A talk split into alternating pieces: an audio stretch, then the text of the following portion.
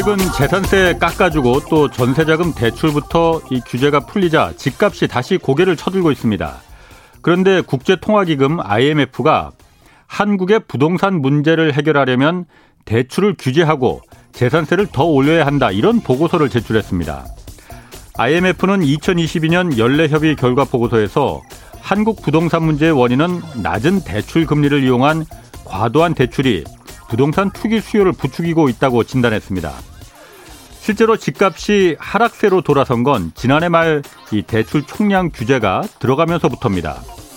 IMF는 이 대출 규제가 계속 진행돼야 한다. 그리고 재산세를 올려서 다주택자들이 여러 채 투기성 부동산을 소유하는데 좀 부담을 갖게 해야만 부동산 시장이 정상화된다고 한국 정부에 예, 권고한 겁니다. 아, 윤석열 당선자의 부동산 공약과는 사실 좀 반대 방향입니다. 그렇지만 언론은 지금 부동산 시장 기대감, 뭐 봄바람 이런 표현으로 다시 서민들의 조바심과 불안을 부추기고 있습니다. 금리가 오르는 시점에 무분별한 부동산 투자의 피해는 결국 서민들이 떠안게 될 겁니다. 언론은 이 부동산 문제에 있어서만큼은 공범이 아니라 주범입니다. 분명하게 책임을 물어야만 또다시 당하지 않습니다. 네, 경제와 정의를 다잡는 홍반장, 저는 KBS 기자 홍사원입니다. 홍사원의 경제쇼 출발하겠습니다. 유튜브 오늘도 함께 갑시다.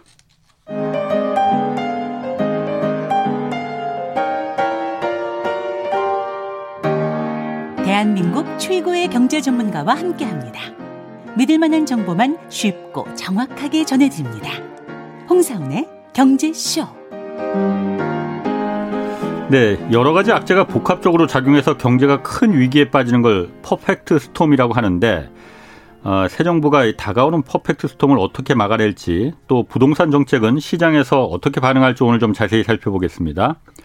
서영수 키움증권 이사 나오셨습니다. 안녕하세요. 예, 안녕하세요. 코로나 괜찮으세요? 지난주에 걸리셨죠? 예, 아직까지도 목소리가 좀 그렇습니다. 예. 뭐 괜찮을 겁니다. 얼굴 예. 보니까 약간 살은 빠지셨네. 좀 힘들었습니다. 예. 자, 지금 코로나 그리고 우크라이나 전쟁 이까지 더해지면서 이 몇몇 국가들 중심으로 해서 지금 IMF에 구제금융 신청 준비하고 있다고 이런 뉴스가 나왔어요. 네네. 갑자기 이게 IMF에 왜 구제금융 그 이유가 뭡니까? 우선은 이집트가 IMF 신청했고요. 예. 그다음에 스리랑카도 마찬가지로 예. 예 여러 가지가 있겠죠. 이제 예. 가장 큰 건 인플레이션. 예. 예 이에 따른 이제 어, 문제 나아가서 지금 미국 기준금리 인상에 따른 예. 뭐 채권금리 인상 이런 예. 요인들이고요. 음. 과거의 사례를 보면은 이렇습니다. 음, 미국의 기준금리를 예. 대략 4에서 5% 정도까지 올리게 되면 예. 거의 대부분 어, 글로벌 위기가 발생을 했고요. 예. 예. 어. 그래서 음 88년도에는 이제 미국의 저축 대부 조합 사태가 발생했고요. 네. 음. 어, 그다음에 94년부터 98년까지 그래서 멕시코에서 시작해서 동남아 금융 위기 그렇죠. 그리고 어. 한국의 IMF까지 예. 발생하게 어. 되죠. 예. 그리고 2008년 금융 위기. 예. 마찬가지로 이제 어. 어 기준금리를 5% 까지 올렸거든요. 예. 예, 그런 상황이다 보시면 되고요. 그럼 전부 다 공통점이 미국이 기준금리를 낮췄다가 올리는 시점에 다 그렇겠죠. 발생했다 이거죠. 네, 음. 그렇고요. 따라서 지금도 마찬가지잖아요. 예. 음, 저희는 그러니까 개인적인 의견인데요. 아, 하우스 예. 비유는 아니고요. 개인적으로는 어, 이번에도 미국의 기준금리를 4에서 5 이상으로 올릴 수 있다라고 보고 있고요. 그런 어. 요인에 인해서 글로벌리 취약한 개도국 예. 특히 이번에 에그 인플레이션까지 발생하니까 이게 그러니까 곡물 인플레이션. 네, 맞죠. 예, 예. 그 인플레이션까지 발생하니까 음 거기에 예. 플러스 예. 이제 어 중요한 거는 이제 선진국 중에서 예. 그동안 부채 구조가 취약한 나라들 있죠. 예.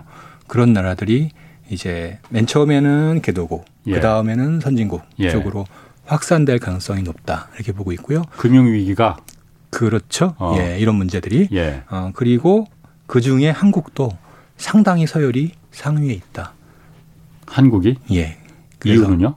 그 이유는 이제 어 우선은 이런 위기의 발생 가능성, 예. 예 발생 가능성을 분석하는 거는 두 가지를 분, 비교를 분석해야 됩니다. 예. 첫 번째로는 절대의 부채의 이제 네. 수준, 예. 부채의 증가율 어, 예. 이런 분석을 할 필요가 있고요. 우리 예. 잘 알다시피 가계부채 위험이 뭐. 대단히 높잖아요. 높죠. 예. 세계 최고 수준이죠. 최고 수준이죠. 예. 어, 더욱더 문제되는 거는 지금 한국의 가계 부채는 예. 계속 지적하고 있는데 이거를 너무 간과하는데 어, 부채가 설령 지금보다 두 배 이상 많은 상관은 없습니다.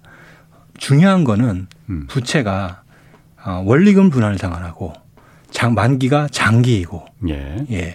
그리고 고정금리면 네. 괜찮습니다. 음. 그러면 금리가 오르던 예, 어떤 문제가 생겨도 그것을 받아낼 버퍼가 생기게 됩니다. 미국의 모기지처럼. 예, 그렇죠. 예. 근데 단기고, 예, 예 그리고 변동금리고, 예, 이자만 내는 대출이다.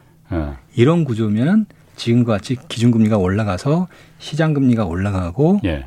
이런 상황이 진행되면은 구조적으로 위기에서 쉽게 이제 노출될 수밖에 없는 거죠. 그게 딱 한국인데.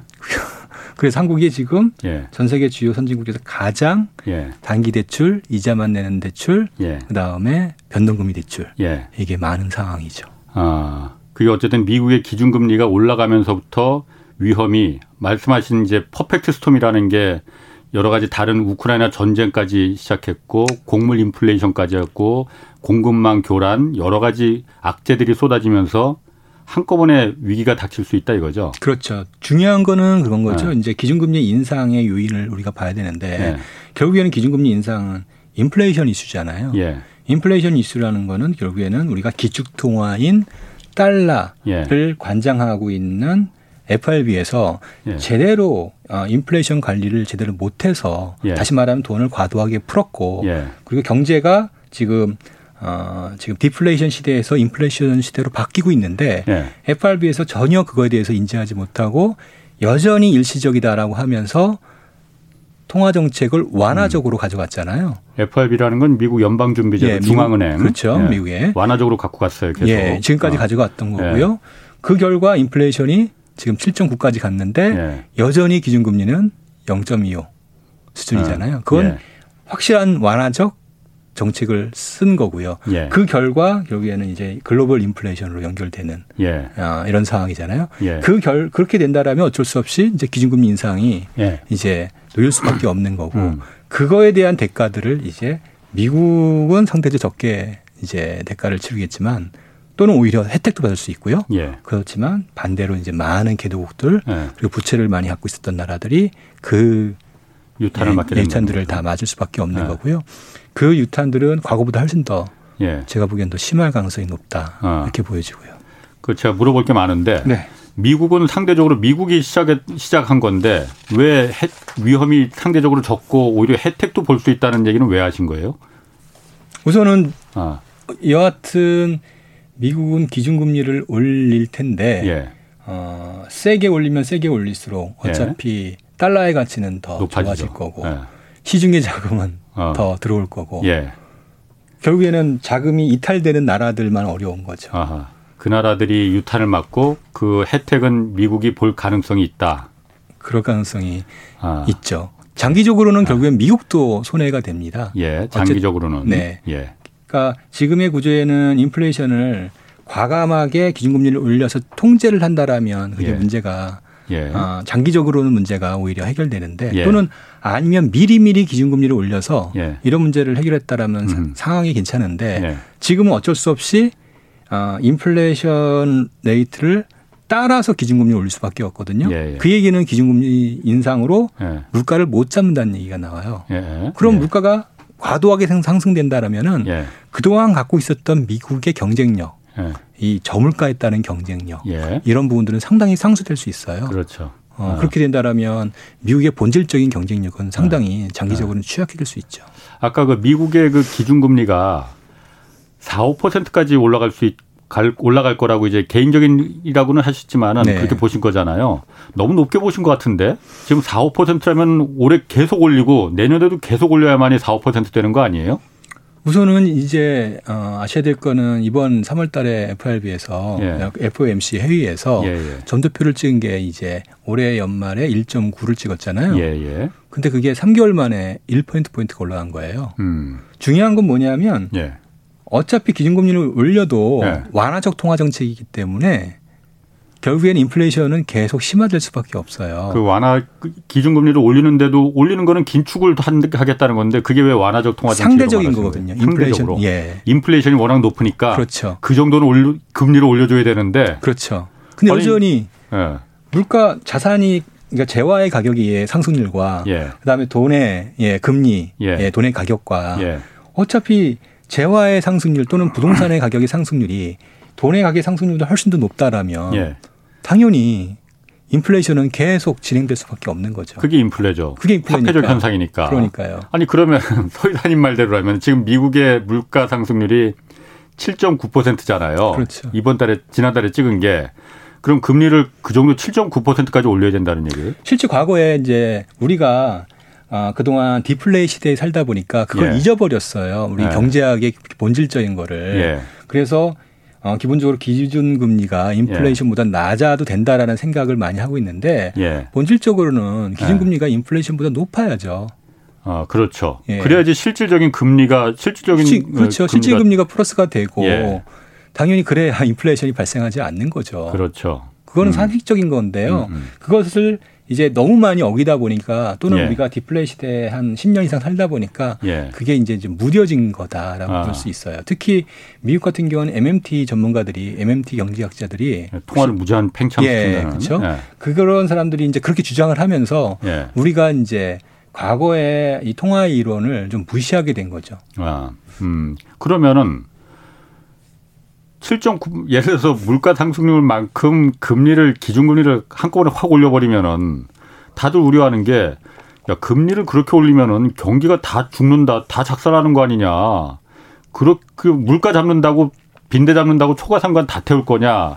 당장 이런 반론을 제기하잖아요. 그러니까 지금은 인플레이션을 잡기 위해서 미리미리 기준금리를 올렸어야 되는데 안 아, 올린 거잖아요. 네. 그러니까 그 대가를 지금 치르는 상황인데 예. 어쨌든 중요한 거는 기준금리를 많이 올려서 어, 이런 버블들을 해소해 줘야 예. 경제의 체력은 오히려 장기적으로 음. 더 좋아지는 거거든요. 왜 장단기 금리 차가 축소됐냐? 왜 예. 장기 금리가 축소되, 냐 예. 그 얘기는 여전히 지금의 스탠스로는 버블들이 계속 유지되고 예. 이게 장기적인 성장 잠재력을 떨어뜨린다. 예. 또 물론 스태그플레이션까지 연결될 수밖에 없고요. 예. 그러니까 그거에 대한 우려 때문에 그런 거거든요. 근데 음. 거꾸로 단기간에 단기 금리를 확 올려버려서 예. 구조종을 진행하게 되면 장기 성장률은 오히려 올라가게 돼요. 음. 예. 아니, 처음에 충격적으로다가 해서 구조를 조정시키는 게 더 중요하다 이거죠. 결국에는 볼 볼카가 예. 그 어떤 미국의 체질을 성장시켰죠. 바꾸어서 1970년대, 1979년, 80년도에 예. 어, 금리를 대폭 올렸잖아요. 그렇죠. 예. 그렇게 올려서 완전히 미국을 다 망했죠. 예, 다 망했잖아요. 예. 근데 그 다 망하는 게 나라가 망하는 게 아니거든요. 예. 어차피 경제라는 거는 그걸 통해서 구조정을 통해서 음. 어, 경쟁력이 없는 부분들을 없애게 되면 또한 예. 새롭게 살이 돋아나잖아요. 예. 그렇게 나는 게 일종의 음, 경제의 예. 자본주의 시스템인데 예. 그래서 미리미리 어, 우리가 통화 당국이 그거에 예. 맞춰서 기준금리를 음. 조절을 해왔단 말이에요. 그래서 그 조절했던 과거의 어떤 그런 법칙들을 무시하고 기준금리가 7.9%까지 갈 때까지 아무것도 안 한 거 아니에요 지금. 예. 예 아. 이제서 0.25 올렸으니까. 예. 그러니까 그 결과가 이제 나타난 거고 그 상황에서 파월이 기준금리를 뭐 그 이상으로 인플레이션 이상을 올리기에는 너무 역부족적인 거죠. 결국엔 따라갈 수밖에 없는 거예요. 음. 그러면 지금 이 인플레이션이 어쨌든 근본적인 문제로 돌아가서 네. 그뭐 내년 아, 올해 하반기 뭐 이때쯤이면은 그 정상화 될 거다 이런 그 발표들도 있잖아요. 그러니까 이제 아셔야 될 거는 어. 우리가 단지 이제 기저 효과라고 하잖아요. 예. 기저 효과는 이제 한쪽이 한 번 한 해가 높으면 그 다음에는 예. 떨어지는. 예, 예. 근데 이제 기저 효과를 계절 요인을 뺀 기저 효과를 뺀 예. 실질 개념으로 한번 보자고요. 예. 그렇게 본다라면 이렇게 생각할 수 있어요. 인플레이션이라는 거는 우리가 이제 밀턴 프리드만이 얘기했지만 이거는 경제의 가장 치명적인 질병이라고 얘기해요. 예. 예. 이 음. 질병은 초기에 잘라내면 예. 그게 확산되지 않아요. 예. 근데 이게 초기에 확산 이 잘라낸 이 이제 시작된 게 예. 다시 말하면 맨 처음에는 이제 상품성 재화 원자재 가격이 오르고 예. 그 다음에 식품 가격이 오르고 예. 그 다음에 집값이 오르고 음. 그리고 마지막에 임금이 오른단 말이에요. 예. 임금이 오르는 순간 어떤 일이 생기냐면 예. 그 다음에는 바로 가격, 기업은 가격 상승으로 대처하거든요. 예. 이게 하나의 스파이럴한 하나의 서클을 가게 되거든요. 예. 따라서 초창기에 잡아야 되는데 다시 예. 말하면 2021년 초에 이 문제를 잡았으면 예. 상관이 없는데 이걸 미루다 보니까 이미 임금 상승률로 다 번진 거예요. 특히 미국은 우리나라보다 훨씬 더 임금 인상이 쉬운 구조란 말이에요. 그렇죠. 근데 이거를 해결할 수 있는 가장 좋은 방법은 미국은 그동안 어떻게 했냐면 노동의 공급을 해외에서 예. 이민자를 받아들여서 이걸 해결했단 말이에요. 예. 근데 최근 들어서 그게 사실상 불가능해졌어요. 굉장히 어려워졌어요. 예. 그러니까 저임금 노동자를 중심으로 오히려 더 높은 임금 상승이 진행되는 거예요. 음. 그러다 보니까 미국은 서비스업이 70%인데 서비스업 서비스의 가격이 급격히 증가하는 모습이 나타납니다. 예. 서비스업이 가격이 증가한다는 얘기는 어차피 인플레이션은 계속 네. 스파이럴 될 수밖에 없는 그런 네. 상황을 당분간 지속할 수밖에 없어요. 물론 여기에 이제 어, 공급 문제가 같이 겹쳤겠죠. 예. 예. 그러니까 뭐 방법이 없는 거예요. 예. 지금 상황에서는요. 예. 그러면은 서 이사님 말대로라면은 사실 저는 그 뭐 제가 뭐 경제에 대해서 서 이사님만큼 더 아는 건 없지만은 임금의 상승이 결국 계속 어쨌든 신자유주의에서 지속적으로 말하는 게 임금 함부로 올려주면 인플레이션이 바로 터지니 이거 조심해야 된다. 임금이란 건 한 번 올려주면 다시 내려가기 어렵죠. 힘들다라는 네. 거잖아요. 그렇죠. 그래서 이제 말씀하신 대로 과거 미국이 이제 저임금 노동 이주 노동자들 통해서 그 임금 문제를 해결해서 인플레이션을 해결하고 그랬다는 건데 그러다 보니까 사실은 결국은 빈부의 격차, 불평등이 계속 그것 때문에 벌어진 거잖아요. 이게 그럼 맞는 거였느냐, 맞는 방법이었느냐 그런 반론은 좀 있을 수는 있을 것 같아요. 아 근데 그럼에도 불구하고 예. 미국의 경쟁력은 결국엔 전 세계에서 어, 가장 싼 어, 예. 물가를 예. 통해서 가장 유능한 인재, 가장 싼 인재들을 예. 또는 예. 인력들을 흡수함으로써 음. 단지 상품의 물가뿐만 아니라 서비스의 물가까지 안정시켰어요. 예. 그걸 다시 또 그 경쟁력을 통해서 세계에서 가장 유능한 인재들을 또 모았던 거고요. 예. 근데 이제 그게 안 되는 상황인 음. 거죠. 사실 미국은 아직 정말 이민자의 나라거든요. 그렇죠. 예, 네. 특히 뭐 중국, 인도, 다양한 에이시안을 비롯한 유색인종들의 네. 그 네. 아주 우수한 인재들이 들어온 게 뭐 사실 미국이 이렇게 성장하게 된 배경인데 네. 이게 이제 사실상 이제 앞으로는 어려워질 수 있는 거죠. 알겠습니다. 뭐그 문제야 뭐 사실 뭐 오늘 주제하고는 약간 좀 벗어난 문제고 사실 인플레이션이 인플레이션 자체도 지금 나타나는 인플레이션이 높다는 것도 이게 우려스러운 거지만은 더 우려스러운 거는 인플레이션이라는 게 한 번 나타나면은 쉽게 가라앉지 않는 그러니까 거예요. 이게 예. 고착될 만성될 가능성이 크잖아요. 예. 이러면 왜 그게 더 위험한 건가요? 아까 말씀드렸듯이 어. 한번 이제 사이클을 걸으면은 예. 그렇잖아요. 가격을 인상을 했어요. 아. 미국은 우리나라에 비해서 예. 어떤 비용 상승 요인이 있으면 예. 훨씬 더 쉽게 가격을 올린다고요. 예. 그러니까 뭐 당연히 그러면은 가격이 오르잖아요. 예. 그러면 가격이 오르면은 월급쟁이나 직장인 입장에서 또 어떤 상황이 나오냐면 예. 가격이 올랐는데 임금이 그렇지. 올랐는데 알고 봤더니 내가 실질 임금이 줄어들었어요. 음. 그러니까 또 가격을 올리려고 요구하겠죠. 예, 예. 그러면 계속 이런 예, 예. 악순환의 사이클이 음. 발생할 수밖에 없는 거예요. 이걸 끊어줘야 되는데 예. 끊지 못하고 있는 거죠. 못 끊어준 게 그럼 그 연방 주 미국의 연방 준비 제도에서 어쨌든 이 부분을 뭐 전 세계 하여튼 통화 정책의 키는 시, 시작점은 이제 미국 연방 준비 제도니까 거기서 그러면은 연방 준비 제도가 어쨌든 잘못된 정책이 오히려 인플레이션을 계속 그 부추겼다 뭐 이렇게 볼 수 있는 거예요? 저는 그렇게 봅니다. 결국에는 여러 아. 가지 요인이 있는데 네. 이 그 첫 번째로는 돈을 과도하게 풀었잖아요. 예. 어, 이 팬데믹을 해결하기 위해서. 예. 그러면 빨리 해, 회수했어야 되는데 예. 그게 아니라 계속 기다렸던 거죠. 예. 그러니까 인플레이션이 오지 않으면 예. 돈을 아무리 재정을 통해서 돈을 풀어도 문제가 음. 발생하지 않는다는 경제학자들의 주장. 그거를 받아들였고 새로운 그 주장을 예. 예. 근데 그러면 인플레이션이 예. 어, 오면 예. 그거를 빨리 인식하고 그걸 대처를 했는데 자꾸 이거는 일시적이다라고 예. 과거에 디플레이의 생각에 아. 젖어들다 보니까 예. 여전히 이거는 일시적이야라고 생각했던 아. 거고요. 지나고 아. 보니까 이미 뭐 암은 다 번질 예. 대로 번져서 아. 더, 더 이상은 통제하기가 어려운 예. 그런 수준에 와 있는 거죠.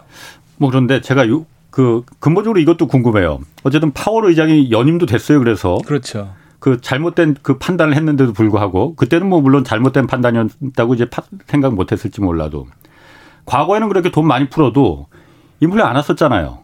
근데 그렇죠. 이번에는 왜 인플레가 온 거예요? 그러면은 말씀드린 바와 같이 어. 그러니까 첫 번째 내가 모르는 게 너무 많네. 예. 진도 나갈 게 많은데 예. 첫 번째는 이제 어, 우리가 글로벌리 디플레이를 수출하는 시대였잖아요. 예, 예. 예 2020년 그렇죠. 예, 2010년대에는 아. 그렇죠. 세계화를 통해서. 예, 세계화를 통해서 글로벌을 예. 통해서요. 예. 근데 그게 지금 바뀌고 있잖아요. 음. 그게 첫 번째. 근본적인 패러다임이 바뀌었군요. 예. 아. 두 번째 이슈는 뭐냐면 예. 어 그때는 어떻게 했냐면 돈을 이제 어 은행이 이제 FRB 돈을 풀때 예. 은행을 통해 돈을 풀었어요. 예, 예. 그러다 보니까 돈이 민간에 직접 가지 않았지. 예, 가지가 않은 거예요. 예. 그리고 자산 가격만 오른 그렇지. 거예요. 부동산 예. 주식만. 그렇죠. 예. 근데 이번에는 그 부작용을 해결하기 위해서 어떻게 했냐면 직접 예. 재정을 통해서 풀었어요. 예. 그래서 민간에 쫙 뿌린 거예요. 월급도 예. 주고 아, 아. 특별하게 돈도 주고 예. 그다음에 PPP라든지 이렇게 자영업체 돈을 아, 주고 아. 이런 식으로 돈을 쫙 뿌린 거예요. 당연히 그러니까 그 유통 속도가 굉장히 빨라지면서 어. 인플레이션이 굉장히 빠르게 진행되었던 거죠. 상식적으로 경제학적으로 생각한다면 아주 상식적인 건데 네. 이거를 방관한 거죠. 그럼 그 민간에 직접 뿌린 게 은행을 통해서 뿌리지 말고 재정을 직접 통해서. 뿌린 게 예. 재정을 통해서 직접 뿌린 게 잘못된 겁니까 그러면? 잘못된 게 아니라 굉장히 효과적인 거죠. 그렇죠. 중요한 네. 거는 그렇게 되면은 위기를 극복하기 위해서 돈을 예. 뿌렸잖아요. 예. 당연히 그러니까 그만큼 승수 효과가 크니까 아. 그 효과도 큰데 그 예. 부작용은 당연히 인플레이션일 거 아니에요. 예. 그러면 코로나 이펙트가 아. 해소되는 시점에 돈을 빨리 해소했어야죠. 그걸 그 타이밍을 놓쳤군요. 그걸 놓친 거예요. 결국은 그러니까 직접 뿌린 거는 재정을 통해서 뿌린 거는 잘한 일인데 잘한 일이죠. 왜냐하면 예전에 과거에 은행을 통해서 뿌렸을 때는 그게 금융위기로 번지고 버블로다가 번졌잖아요. 그렇죠. 예. 어. 그걸 막기 위해서 이제 직접 뿌린 건데 예. 빨아들이는 시점을 놓쳤어요. 아. 이제 제가 이해가 됐습니다. 예. 그것만 잘했었으면은 이렇게 다른 이집트나 아까 스리랑카도 고생, 고통받지 않을 것 같은데. 지난 2021년 제가 4월 5월 때 이거 예. 일시적이지 않다고 얘기했잖아요. 예. 그때. 그렇죠. 벌써 아, 이제 1년이 예, 가까이 예. 되는데. 자 그러면은 네. 아까 이집트, 스리랑카 지금 벌써 IMF한테서 손 벌리고 있다고 하는데 한국도 지금 우선 앞순위에 있다고 했잖아요. 네. 번호표 받는 게 이거 웃으면서 할 얘기는 아닌데 어, 일단 다시 한번 한국이 얼마나 지금 취약한 상황인지 왜 취약한 건지 조금 더 구체적으로 좀그 얘기를 해 주시죠. 지금 그렇게 피부에 와닿지 않거든요. 결국에는 이제 음. 금융 위기는 특히 이제 개도국을 비롯한 금융 위기는 네. 재정에서 시작되기보다는 네. 오히려 민간 부채, 가계 부채에서 시작돼요. 예. 가계 부채나 기업 부채나 예. 예, 이런 데서 시작되고요. 예. 그게 이제 은행의 부실로 연결되죠. 그래서 어, 대부분의 경우에는 은행 위기로 연결되는 경우가 일반적이다. 그렇죠. 어, 이렇게 보시면 되고요. 예. 그러면 중요한 거는 예. 이런 위기가 발생하는 거는 절대의 부채 규모가 많다. 예. 예 이게 이제 첫 번째 이슈가 될 수 있고요. 가계 부채가 가계 부채 예. 예 이게 많다라는 거뭐 예. 저희가 이제 뭐 GDP 대비 160% 넘을 거다라고 저희가 계속 얘기하잖아요. 예. 예. 근데 실제 사람들은 많이 이걸 이해하지 못하고 있다고요. 예. 예.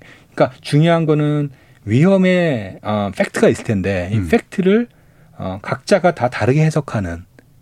음. 예. 저희는 굉장히 위험하다고 보고 있는데. 예. 근데 많은 사람들이 여전히 우리나라 가계 대출은 LTV가 40%요. 어. 그다음에 고정금리 그러니까. 비중이 높고 이런 얘기를 한단 말이에요. 담보가 확실해서, 확실해서 은행이 절대로 무너지지 않는다라고 믿고 있잖아요. 근데 그 대출은 전체 대출에서 차지하는 비중이 20% 25%밖에 안 된단 말이에요. 음. 그러니까 미국에서 prime mortgage 사태 발생했을 때도 prime 대출은 괜찮았거든요, 미국에. 음. 근데 우리가 지금 분석하는 게 prime 대출 갖고 어, 문제 없다고 얘기하면 어떻게 해요? subprime이 문제 있냐 없냐를 예. 얘기했잖아요. 예. 예, 예. 근데 지금 subprime은 상당히 많이 문제가 심각한데 예. 이거에 대해서 어떤 음, 이해가 이제 충분히 이루어지지 않거나 예. 다르게 해석하거나 예. 또는 그 과정에서 이제 리스크가 더 높아지고 특히 데이터라든지 여러 가지 이런 음. 부족한 문제가 위험을 더 키우고 있는 거죠. 요게 음. 이제 어, 첫 번째 팩트고요. 예. 두 번째 팩트는 뭐냐면 이런 상황이 발생해도 은행의 시스템이 튼튼하면 어, 위기가 발생할 가능성이 낮아져요. 은행의 시스템이 튼튼하면은 네. 그거는 역으로 말하면 우리 은행 시스템이 좀안 좋, 튼튼하지 않다는 얘기 같이 들리는데요. 결국에는 위기는 예. 절대 상태가 굉장히 나쁘다. 예. 어, 이것만으로 위기는 오지 않아요. 예. 항상 어, 두 번째 어, 대부분의 2008년 미국의 금융위기도 예. 유동성 위기에서 시작됐어요. 유동성. 예. 돈이 예. 쉽게 빠르게 빠져나가서 예. 다른 데도 이동하거나 그러니까 위험하다 생각하면 돈이 한꺼번에 확 빠져나가는 은행 입장에서 본다면 뱅크런 같은 거죠. 이런 어. 것들이 빨리 진행될 수 있는 예. 그런 상황이냐 아니냐가 중요해요. 예. 예. 미, 예를 들어서 이거예요. 미국의 시중은행은 예. 전체 대, 자, 조달 구조를 보면요. 전체 조달 구조의 90%가 예금이고 그90% 중에 70%가 저원가성 예금이에요. 저원가성 예금이란 게 무슨 말이에요? 그러니까 이제 이자가 거의 없는 음. 예, 예금이에요. 예, 예. 그리고 이, 이, 이 예금 중에서 절반이 뭐냐면 check account예요. check account, check account. 아, 그 수표, 네. 당좌 수표. 수표. 예. 어, 미, 미국 사람들 맨날 수첩, 수표, 수표 그렇죠. 체크해서 쓰는 거. 예. 아. 금리가 예. 0이에요. 예, 오히려 그 check account 쓰면은 수수료 내지. 수수료를 내야 예, 되는 예. 거예요. 그래서 거기에서는 아무리 금리가 올라간다고 해가지고 그 돈이 예. 빠질 수가 없어요. 그러니까 은행이 일정 부분 전체 주달의 절반 이상은 아무리 금리가 올라간다고 하더라도 예. 금이 빠지질 않아요. 예, 예. 어. 근데 우리나라는 어떠냐? 그렇지. 예. 어. 이게 조금만 금리가 올라가게 되면 예. 바로 고원가성 예금으로 또는 채권으로 다양한 형태로 돈이 빠져나갈 수 있게 예. 해놨어요. 어. 왜 원인은 뭐냐면 그거예요.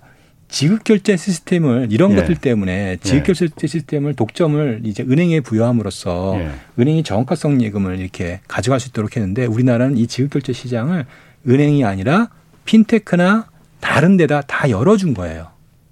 그러다 보니까 음. 은행이 고유하게 예. 딱 갖고 어떤 상황이 되더라도 은행이 예금을 음. 확보할 저원가성 예금을 확보해야 되는데 예, 예. 이 확보할 수 있는 예금이 너무 적어요. 다른 데 그러니까 핀테크나 이런 데서 조금만 더 높게 한다면 그쪽으로 다 빨려 들어간다 이거죠. 그렇죠. 은행에 있던 그 돈들이 그렇죠.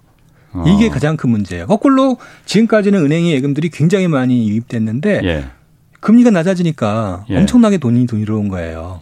예. 어차피 예. 뭐 정기예금을 드나 예. 지금은 그냥 요금을 예금을 드나 별 차이가 없으니까 다 예. 이렇게 놔두는 상태인데 예. 이제 금리가 2% 3% 4% 5% 올라가니까 저원가성 예금에 돈을 둘 이유가 없게 되는 거죠. 음. 근데 알아 아셔야 될 거는 뭐냐면 이렇게 되면은 은행의 조달 구조가 나빠지잖아요. 조달 비용이 올라가고요. 음. 그렇게 되면 당연히 대출 금리를 높게 오케이. 받아야 돼요. 예, 예. 근데 아까 얘기했잖아요. 대출 금리를 높게 받아야 되는데 예. 기준 금리가 2% 3% 4% 올라가게 되면 지금 이미 대출 금리가 잔액이 3%에 신규가 4%인데 예. 2%씩 3%씩 올라가면 대출 금리가 얼마가 되는 거예요. 음. 그렇죠? 예, 그러면 2% 올라간다라면 잔액이 5%에 신규가 예. 6%인데 예. 아까 얘기했듯이 저원가성 예금이 조달이 예, 어려워져서 예, 예. 또 고원가로 자금을 조달하기 시작하면 6%가 아니라 7% 8%의 대출을 해야 되는데 예. 그때 7% 8%에 누가 대출을 안 받아요? 받지. 안 받지. 예. 못 받죠. 받으면 예. 그거를 감당할 수가 없으니까. 예. 그러면은 어떠냐면은 은행의 자금 중개 능력이 현저히 나빠지는 거예요. 그러면 은행이 자금 공급을 못 하면 어떻게 돼요? 그럼 망하는 거지 뭐. 이게 이제 금융 위기의 아. 일반적인 이게 코스예요, 코스. 예. 아. 예. 이게 언제 나타났냐면 예. 2008년 금융 위기 나타났어요. 2008년에. 예. 2008년 금융 위기는 어 우리나라는 미국의 금융이 발생했잖아요. 예. 전 세계 대부분의 나라는 미국발 금융위기였어요. 예. 근데 우리나라는 그게 아니에요. 그게 아니라 예. 자체의 은행 유동성 위기가 발생했고 우리나라는 우리나라는요. 그, 그 유, 이 유동성 위기가 급격히 악화되면서 예. 그러면서 신용평 가사가 등급을 하향 조정하게 되고 예. 그리고 나서 외국인들이 채권을 들이다 팔면서 예. 한국을 이탈하는 거예요. 근데 마침 그때 이제 글로벌 금융위기가 생겼잖아요. 예. 따라서 채권 매도가 굉장히 세게 진행된 거예요. 음. 그래서 외화 유동성에 예. 문제가 발생했고 그게 이제 음. 결국엔 통화 수합을 통해서 해결을 했던 거죠. 아니 그럼 2008년 금융위기가 원래 미국에서 발생 발생한 건데 그럼 한국 같은 경우에는 전혀 다른 주제예요. 그거 영향을 안 받은 거예요? 사실상 그 어, CDO, CDS 예. 이슈는 우리나라 전 세계에서 가장 적은 익스포즈를 갖고 있었어요. 그러니까 이상한 그 금융 상품들, 네. 담보 채권을 상품으로 만들고 이런 것들. 그러다 보니까 예. 이 은행의 유동성 위기가 발생하기 전까지만 해도 예. 한국은 가장 안전한 나라여서 예. 외국인들이 채권을 계속 사왔었어요. 주식이야 어. 이제 글로벌 어. 주식이 이제 다 나쁘니까 팔았지만 예, 예. 그 전까지만 해도 어. 이제 채권을 사왔었는데 이 은행의 유동성 위기가 이제 부각되면서 예. 그러면서 이제 은행의 유동성 위기는 그때 한국은행의 우동, 유동성 위기는 왜 발생한 거예요? 그러니까 미국이 기준금리를 올리기 시작하니까는 발생한 거 아니었어요? 결국에는 기준금리를 올리기 시작하면서 발생한 예. 거예요. 왜냐하면 예. 기준금리가 올라갔을 때 제가 아까 얘기 드렸잖아요. 예. 은행의 저원가성 예금 이탈이 예. 빨리 진행될 수밖에 없고, 아, 아, 아. 예, 특히 은행채 스프레드가 빨리 아. 상승할 수밖에 없고. 아 한국 은행들의 그 특성 때문에. 특성 때문에 그런 거예요. 아, 예. 어, 그럼 앞으로도 이번에 그때하고 지금 뭐 변한 게 없잖아요. 이거를 20년이 지났는데 고쳤어야 되는데 오히려 예. 더 핀텍이니 뭐니 예. 이제 규제를 완화했기 때문에 은행의 체력은 더 약한 거죠. 어, 그리고 어, 2008년 그때는 예. 어, 가계 대출 가계 부채가 주택담보대출 중심으로 이루어졌기 때문에 만기도 15년 막 길었단 말이에요. 예. 근데 지금은 만기가 더 짧아졌잖아요. 예. 갭 투자도 훨씬 더 많아졌고요. 예. 그러니까 이런 부분들이 훨씬 더 2008년보다 예. 지금이 더 위험한 상황인 거예요. 어. 일전에 한번 나오셔서 선생님 그 은행들이 지금 사실 어, 뭐 LTV 담보 비율 이런 것 때문에 우리는 탄탄하다 하지만은 그 전부 다 허상이다라고 말한 게 일단 그 원, 원금을 놔두고 이자만 갚는 우리나라 대부분의 상당수의 대출이 그거로 지금 다 돼 있고 그렇죠. 그러니까 굉장히 싸잖아 이자만 갚으니까 원금은 나중에 산수갑산을 가을 때 가더라도 그렇죠. 이자만 일단 갚으니까는 일단 더군다나 초저금리 상태였었고 그러다 보니까는 그것 때문에 은행들이 비상시를 대비하는 그 대선 충당금 같은 것도 충분히 안 쌓아뒀다고 했잖아요. 그렇죠. 적게 살 수밖에 없죠. 회계상. 어. 기본적인 컨셉이 예. 연체가 발생해야 충당금을 쌓는데 이자만 충당금이라는 건 연체가 발생하는 만큼 쌓는 거예요. 그러면? 기본적으로 그렇습니다. 예. 예. 물론 약간 이제 바뀌긴 했는데 네네. 본질은 그거예요. 음. 그래서 그거를 상환 능력으로 바꿔야 되는데 예. 못 바꾼 거죠 아직. 연체가 우리나라는 별로 없죠. 이자만 갚는데 뭐 이자 얼마나 된다고 뭐 더군다나 금리 1, 2%인데 뭐 이자 얼마 부담도 안 되는데 뭐 연체가 발생할 수가 없죠. 사실상 연체율은 0에 가깝잖아요. 0.2%니까. 예. 예. 미국은 아니거든요. 미국은 한2% 가까이 되거든요. 원금 어. 갚아야 되니까. 원금 갚으니까. 어. 이런 차이가 난다고요. 근데 충당금은 그러면은 우리가 예. 미국보다 훨씬 더 많이 써야 되잖아. 미국 그렇죠. 은행보다. 예. 근데 미국의 은행에 절반도 안 되니까. 그래서 그러면 실제로 그 대선 충당금이나 이런 게 지금 이 금리가 올라가면은 분명히 문제가 돼요. 손드는 사람들도 많이 있을 겁니다. 물론 그 주택 담보대 영끌에서 주택 부동산에 투자한 사람들도 있겠지만은 자영업자들도 많이 있을 테고 네. 그분들이 만약 그 한, 어, 손들어 버리면은 대선 충당금으로 그걸 갖다 이제 일단 메꿔야 되는 거잖아요. 은행이 무너지지 않기 위해서. 그렇죠. 그거 그럼 부족한 상태입니까 그러면? 그러면 이제 본격적으로 이제 어 고정 이하 여신 연체가 늘어날 거 아니에요. 예. 그럼 거기에 맞춰서 요구하는 충당금이 또 확 늘어나겠죠. 예. 그러니까 이제 그때부터는 이제 비용이 크게 늘어날 수 있죠. 어. 아니 그러면은 우리 그 통화 당국이나 금융 당국은 그런 상황을 모르지 않았을 텐데 서영수 이사님보다도 더 똑똑한 사람들 많이 있을 텐데 왜 이 상황으로 그럼 놔둔 겁니까? 어, 어쨌든 이제 2021년 8월 고승범 위원장님께서 오셔서 예. 어, 이런 문제에 했죠. 대해서 어. 예, 이제 문제를 강하셨고 예. 예, 그래서 충당금을 많이 쌓아야 된다고 예. 얘기했고 예. 음, 실제 이제 그래서 충당금을 또 쌓기도 했고요. 예. 어, 대선 준비금까지 얘기했는데 예. 본질적으로는 이거를 상환 능력에 맞춰서 충당금을 쌓는 그런 시스템을 아예 바꿔야 되거든요. 예. 못 바꾼 거죠. 시간이 없어서요. 시간이 없어서? 아 이건 시간이 없 시간의 문제는 아닐 것 같은데. 어, 시간상 이제 우선 제가 나중에 말씀드리고 어. 예 어쨌든 지금 음. 그런 것들 때문에 이제 못 하게 됐어요. 그렇군요. 아 그 그 주제는 나중에 따, 따로 한번 예. 저희가 그 앞으로 다시 한번 다시 또 이런 일이 발생하지 않게 하려면은 그런 부분에 대해서 문제가 뭐였는지를 좀 해야 되니까 좀 주제로 다루고. 네. 아 부동산 이거 저희 그 문제도 좀 다뤄봐야 돼요. 네. 새 정부가 어쨌든 대출 규제 지금 완화, 재건축 규제 완화, 세제도 지금 완화하겠다라고 하잖아요. 이게 이제 어떻게 보면 과거 이제 박근혜 정부 시절에 빚내서 집 사라 그 이미지가 떠오른단 말이에요. 괜찮은가? 괜찮은 건가? 그러다 보니까 집값도 지금 다시 또 들썩들썩 하고 있다고 하고 이거 어떻게 좀 평가를 내주시겠습니까? 우선 아셔야 될 거는 지금 이제 현 정부가 이제 예. 대출 규제를 강화해서 집값을 예. 안정화시켰잖아요. 예. 근데 집값이 떨어지는 리스크하고 예. 위험하고 떨어질 때 위험하고 예. 그다음에 거래가 감소할 때 위험하고 어떤 게 더 큰 줄 아세요? 거래가 감소할 때가 더 위험이 커요. 거래가 감소할 때. 네, 거래가 감소한다는 네. 얘기는 지금 시장이 이제 사실상 기능을 못 한다. 기능을 못 하는 예, 예, 거니까. 예. 자본 시장에서 자본주의에서 시장이 시장 기능 못 하는 건 엄청난 위험이란 말이에요. 예. 특히나 한국처럼 어 경제 활동 인구에서 부동산과 연관된 어, 종사자들이 너무 많은 상황에서 한 300만 명 이상이 되거든요. 그래서 그러니까 제조업 다음으로 뭐 예. 이사업체까지 다. 예, 제조업 아. 다음으로 많은 상황에서 네. 거래가 안 되면 예. 예, 여기에 미치는 영향이 아주 치명적이거든요. 음. 근데 그게 과거 저희가 분석해 보면 한 6개월 넘어 버리면 그때부터 본격적으로 이제 이제 문제가 수면 위로 부상해요. 예. 근데 지금 한 4개월 됐어요. 예. 그러면 이 문제를 어쨌든 해결은 해야 돼요. 예. 근데 어, 어떻게 됐냐면은 이 문제를 해결하는 방법은 거래가 안 되는 거 아니에요? 이거는 예. 호가가 서로 많이 차이 나기 때문이잖아요. 그렇죠. 예. 매수 매, 매수 호가는 대출 기회로 한참 낮아졌고 예. 매도 호가는 안 파는 거고요. 음. 그렇죠? 그러면은 거래를 활성화시키는 방법은 매도 호가를 낮추거나 음. 매수 호가를 올리는 건데 예. 새 정부는 매수 호가를 무리하게 대출을 받아서 올려서 예. 거래를 활성화시키는 정책. 뭐 무리하게 올린다기보다는 실수요자들이 대출을 못 받아서 집을 못 사는 일은 없게 하자 이 취지 아닐라나요?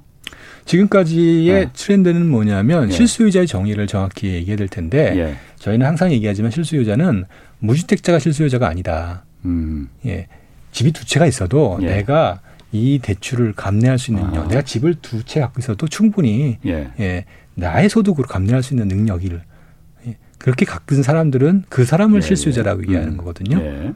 그러면 더군다나 지금은 갭투자로 집을 사는 게 일반적인데 예. 무주택자가 갭투자로 집 사는 거는 실수요자인가요? 애매하네. 결국에는 예. 어, 그 실수요자의 정의를 예. 예, 왜곡해서 해석해서 예. 어, 이런 결과가 나온 음. 거거든요. 예. global standard는 그게 아니라 예. 자기의 상환 능력에 맞춰서 집을 사는 사람을 실수요자라고 얘기해요. 그래서 DSR이라든지 이런 것들이 나온 거고요. 어. 그럼 지금 거래가 그렇게 없다는 게 더 무서운 거라면은 이건 그러면 무서운 결과가 곧 아까 여섯 달인데 지금 네 달 지났다면서 두 달 뒤에 그럼 무서운 결과가 뭐 나타난다는 거예요? 조금씩 나타나기 시작하겠죠. 그럼 당연히 아. 우선은 금융회사의 연체가 늘어날 거고요. 예. 당연히 금리 계속 올라갈 거고 예. 거래가 안 되니까 그거에 대한 부담이 늘어나는데 이자 부담이 늘어나는데 예. 소득은 정해져 있고 예. 그런 상황에서 할 수 있는 방법은 집을 팔아야 되는데 집을 못 팔고 예. 대출 한도는 축소되고 예. 이렇게 되면은 이제 본격적으로 연체가 수면 위로 부상할 거고요. 예. 나아가서 이제 거래가 안 되니까 여러 가지 이와 관련된 산업 이 안 좋을 거 아니에요. 예. 아까 소득이 감소하는 거 아니에요. 그 얘기하면. 예, 예. 그럼 더더군다나 이자 부담을 많이 갖고 있는 사람들 텐데 부동산업 음. 하는 사람들이 대부분 집을 많이 보유하는 경향이 강하잖아요. 예, 예. 더군다나 무리해서 집을 사는 사람들이 많은데 이런 사람들은 더 이제 심각한 자금 음. 압박에 시달릴 거고요. 아. 지금 그런데 어쨌든 새 정부 이제 그 이제 곧 들어서면서 여러 가지 이제 규제 완화해 준다고 하니까 그래서 이제 집값이 꺾이던 시점에서 아 집값이 다시 올라가겠네. 그래서 이제 매물을 다시 걷어들인다는 거 아니에요? 그래서 지금 거래가 없어진 거잖아요. 그렇죠. 예. 가뜩이나 집값이 높아서 엄두가 안 나는데 그 값보다 더 올라가는 값으로 팔겠다고 지금 매물을 걷어들이니 그런데 어쨌든 그러면은 말씀하신 대로 거래가 좀 이루어져야만이 시장이 돌아가니 거래가 돌아갈 수 있게끔 어 해주기 위해서 지금 어 대출도 지금 풀어주고 그러는 건데 대출을 풀어줘도 사실 대출받기가 겁나거든요.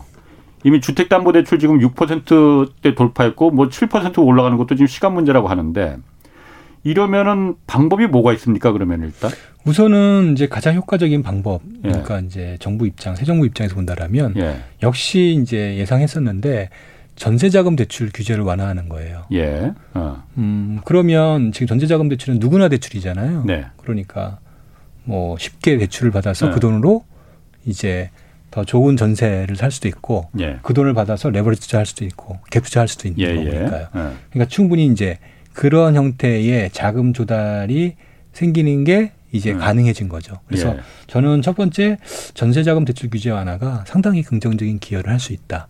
음. 그 제약 요인은 뭐냐면 문제는 아까 다시 원점으로 돌아가가지고 예. 어, 기준금리가 2% 3% 이렇게 더 올라간다고 가정을 하면 예. 전세자금 대출 금리도 그만큼 올라갈 거거든요. 당연히 올라가죠.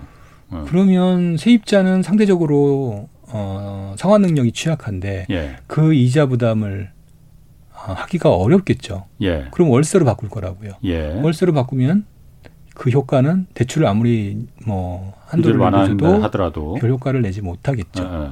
그렇게 된다라면 어, 초기에 조금 좋아지다가 네. 다시 나빠지겠죠. 음. 결국에는 그래서 2019년의 사례가 대표적인데 예. 어, 2018년 9.13 대책 때 결국에는 이제 어, 부채구 조정 나아가서 집값 안정 정책을 취했거든요. 예. 그래서 집값이 떨어졌단 말이에요. 음. 떨어졌더니 이제 거래가 급감하고 아까 예. 막 얘기 드렸던 여러 가지 이제 부작용이 생기니 음.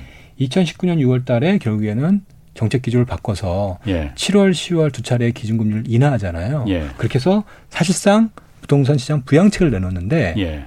그때 가능했던 거는 핵심이 뭐냐면 그때 기준금리를 미국이 올리다가 예. 낮췄던 거예요. 어. 예, 그게 가능한 그렇기 때문에 아, 가능한 건데 아, 예. 지금은 예. 그게 안 되는 게 핵심인 거죠. 기준금리를 계속 올리는 국면에서 그렇죠. 지금 주택 시장을 부양하기 위해서는 기준금리를 음. 낮춰야 되는데 예. 그걸 할 수가 없는 상황인 거. 오히려 지금 대출금리가 올라가는 상황이니까 예. 정책의 효과는 오히려 더 음, 나빠지는 오히려 예. 상황만 더 악화되는 다시 음. 말하면 이런 상황에서는 부채 고조정을 통해서 아까 매도 효과를 낮춰야 되는데 예. 오히려 이렇게 정부가 정책을 취하니까 효과가 안 낮아질 거 아니에요. 예. 그럼 거래 감소는 더욱더 심해질 거고 예. 거래 감소 더 심해지면 경기에 미치는 영향은 더 커질 거고요. 그럼 정부는 그 새 정부는 왜 그러면은 그 이 말씀하신 대로 매수가를 갖다 끌어올리는 게 아니고 매도가를 내리는 방향으로 그래서 구조 조정을 이참에 해야 되는 시기인데 왜 그 반대로 그 가는 정책을 하는 건가요? 그러면 이유가 있을 거 아니에요? 이유요? 어. 제가 아무래도 잘 모르겠는데요. 아, 아. 예, 여하튼 뭐 그거야. 아, 예. 그래요.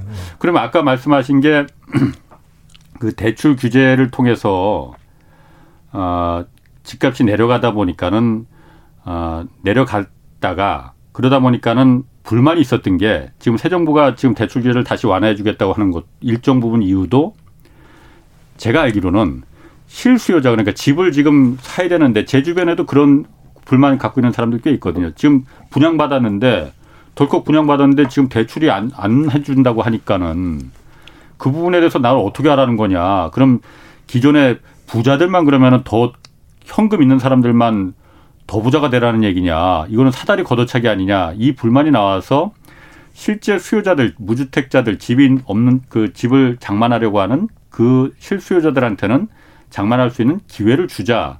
그거는 바로 그제 금융을 통해서 대출을 통해서밖에는 가능하지 않으니 그 부분은 좀 어, 규제를 완화해서 어, 허용해 줘야 되지 않느냐 이게 목적이었단 말이에요. 그 대출은 달콤한 솜사탕 같아요. 예. 마약 같다가 같다고 하거든요. 예. 그래서 맨 처음 받을 때는 되게 예. 좋아 보이죠. 예. 근데 이 마약이 모든 사람에게 통용된다라면 돈을 모든 사람이 대출을 해주게 된다라면 그건 그대로 구매력 증가로 연결돼서 집값 상승이 연결된다고요. 예. 그러면 그거를 바란다라면 집값 상승을 당연히 예. 집값 안정화를 기대할 수 없어요. 이번에도 이렇거든요. 전세 시장도 예. 많은 차입자들이 전세 어, 가격 상승에 대해서 되게 불만이 많았잖아요. 예. 사실 그 원인은 전세자금 대출에 있어요. 그렇죠. 그렇죠. 그래서 전세자금 대출을 이번에 규제를 했어요. 예. 그랬더니 어떤 일이 생기냐면 전세 가격이 빠르게 안정화돼요. 네. 그리고 집값이 빠르게 안정화된다고요. 그렇죠. 그래서 결국에는 그 혜택은 누구한테 갔냐면 세입자한테 갔어요. 예. 당연히 그 중요한 전세자금 대출, 그 서민 대출이라 했던 것들을 음. 규제할 때 맨 처음에는 엄청난 반발이 많았거든요. 그렇죠. 서민들 죽이기라고. 서민들 죽이라고. 예. 근데 지나고 보니까요. 음, 서민들을, 서민들을 위한 네, 음. 가장 효과적인 대책이었거든요. 예. 음. 뭐 이것도 있지 않습니까? 지금 그 재정을 통해서 그 지금 금리가 워낙 그 대출 금리 뭐 주택 담보 대출은 6%까지 올라오고 그러니까 실 규제 풀어준다 하더라도 금리 높아서 대출 못 받지도 못하잖아요. 예. 재정을 통해서 그러니까 그 금리를 갖다 좀 보완해 주는 방법도 있, 는 거 아니에요. 그렇죠. 예. 예를 들어서 음. 대출 금리를 예. 일정 부분 이제 정부가 부담하거나 예. 특히 이제 이런 거거든요. 2000 참여정부 때죠. 참여정부 음. 때 그때 썼어요 그 예, 방법. 예. 대출 금리가 기준 금리가 올라가면서 대출 금리가 올라갔음에도 불구하고 예.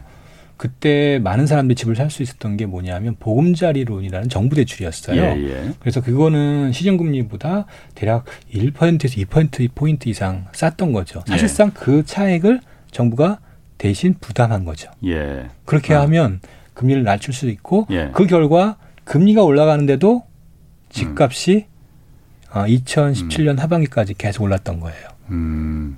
근데 그거를 과연 쓸지에 대한 부분들이 이제 우리가 관심 사안인데 예. 문제는 그거예요. 어, 우리가 알아야 될 거는 어, 2022년 새 정부의 입장에서 본다라면 참 난감한 게 음. 어, 세수가 예. 굉장히 많이 줄 수밖에 없어요. 그렇죠. 감세 기조가 지금 확실하니까. 우선 뭐 여러 가지 감세한다라는 것도 예. 있지만 본질적으로 2021년도에 세수가 예. 어, 전년 대비 대략 20%가 늘어났는데요. 예. 20% 늘어난 거의 절반이 자산 소득세였어요. 다시 말하면 양도소득세, 음. 종부세, 그다음에 뭐 주식 거래세, 예. 동특세 이런 음. 거였거든요. 근데 이거 지금 거래가 반 이상으로 줄었잖아요. 예, 예. 그러니까 여하튼 그 수입이 반 아. 이하로 줄 거라고요. 예. 그러면 지금 세수가 못해도 뭐 몇십조가 빵꾸가 날 텐데 예. 지금 쓸 거는 정에 더 네. 늘려서 쓰는 상황에 이번에 네. 또 50조 추경까지 생각하고 있으니 예. 당연히 빵꾸는 엄청 날 텐데 예. 지금 얘기하신 형태로 지금 어, 굳이 안 해도 되는 거를 지금 지원을 해주겠다 예. 그런 식으로 나갔을 음. 때 돈도 없겠네. 그럼. 예, 예, 그게 이제 음. 돈의 할당의 문제가 생길 그렇군요. 것으로 보여져요. 자 그러면은 아까 그는 펑크라고 제가 그 정정을 하겠고요. 아, 자 마지막으로 그러면 어쨌든 이 다가오는 이제 perfect storm 여러 가지 악재가 한꺼번에 겹치는 perfect storm 지금 사실 서 이사님 얘기 들어보면은 약간 겁도 납니다. 아 약간 겁 납니다. 솔직히 말해서 그런데 에이 설마 그렇게까지 되겠어라는 막연한 좀 그 기대감도 있고 자, 그럼 이 perfect storm 막아내기 위해서 새 정부가 어떤 방향을 갖고 어떤 그, 그 노력을 중점을 해야 되는지 그거 한번 좀 얘기를 해 주시죠. 어쨌든 중요한 거는 지금 과거의 경험상 네. 절대 어, 글로벌리 이 미국의 기준금리를 올릴 때 예. 피할 수 없다. 그 위기는. 네. 그러니까 우리가 그 위기의 대상이 되냐 아니냐. 예. 그것만 남은 거거든요. 예. 근데 지금 중요한 거는 우리나라는 과거 어느 때보다 그런 위기의 발생, 노출될 가능성이 더욱더 커진 상태이다. 예. 예. 이거는 분명한 팩트이거든요. 예. 그러면 이 팩트에 대한 먼저 어 인정을 할 필요가 있어요. 어허. 근데 지금 그거를 과연 어느 정도까지 이해하고 있는지 예. 이게 이제 제일 중요한 음, 우리가 이슈인 것 같아요. 예. 그래서 제일 먼저 해야 될 거는 이 상황에 대해서 이제 첫 번째 충분히 이해해야 된다. 첫 번째. 예. 두 번째는 그러면 이거에 대해서 이제 plan A, plan B, plan C 이런 여러 가지 이거를 막기 위한 여러 조치들을 예. 어 그러니까 정책의 우선순위가 이게 제일 우선순위 올라가서 이걸 예. 막기 위한 조치들을 지금 준비해야겠죠. 어. 그래서 여하튼 뭐 기준금리 인상이 뭐 한 번에 진행되는 건 아니지만 물론 이제 지금 비스텝을 간다기 때문에 상당히 임팩트가 클 텐데 어 그럼에도 불구하고 어쨌든 약간의 시간은 있으니까 예. 그때 대비해서 빨리빨리 네. 진행을 해야 되는 거죠. 아, 그러면 어쨌든 그 가계부채가 우리나라 계속 말씀하신 게 우리나라가 가장 위험한 그 첫 번째 요인은 일단 가계부채.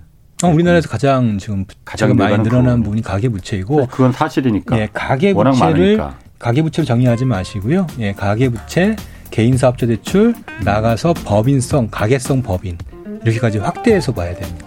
예, 오늘 고맙습니다. 지금까지 서영수 키움증권 이사 함께했습니다. 자, 내일은 최백운 교수와 함께 미국의 출구 전략이 한국 부동산 시장과 가계부채에 미칠 영향 주제로 좀 다루겠습니다. 지금까지 경제와 정의를 다잡는 홍반장 홍사원의 경제쇼였습니다.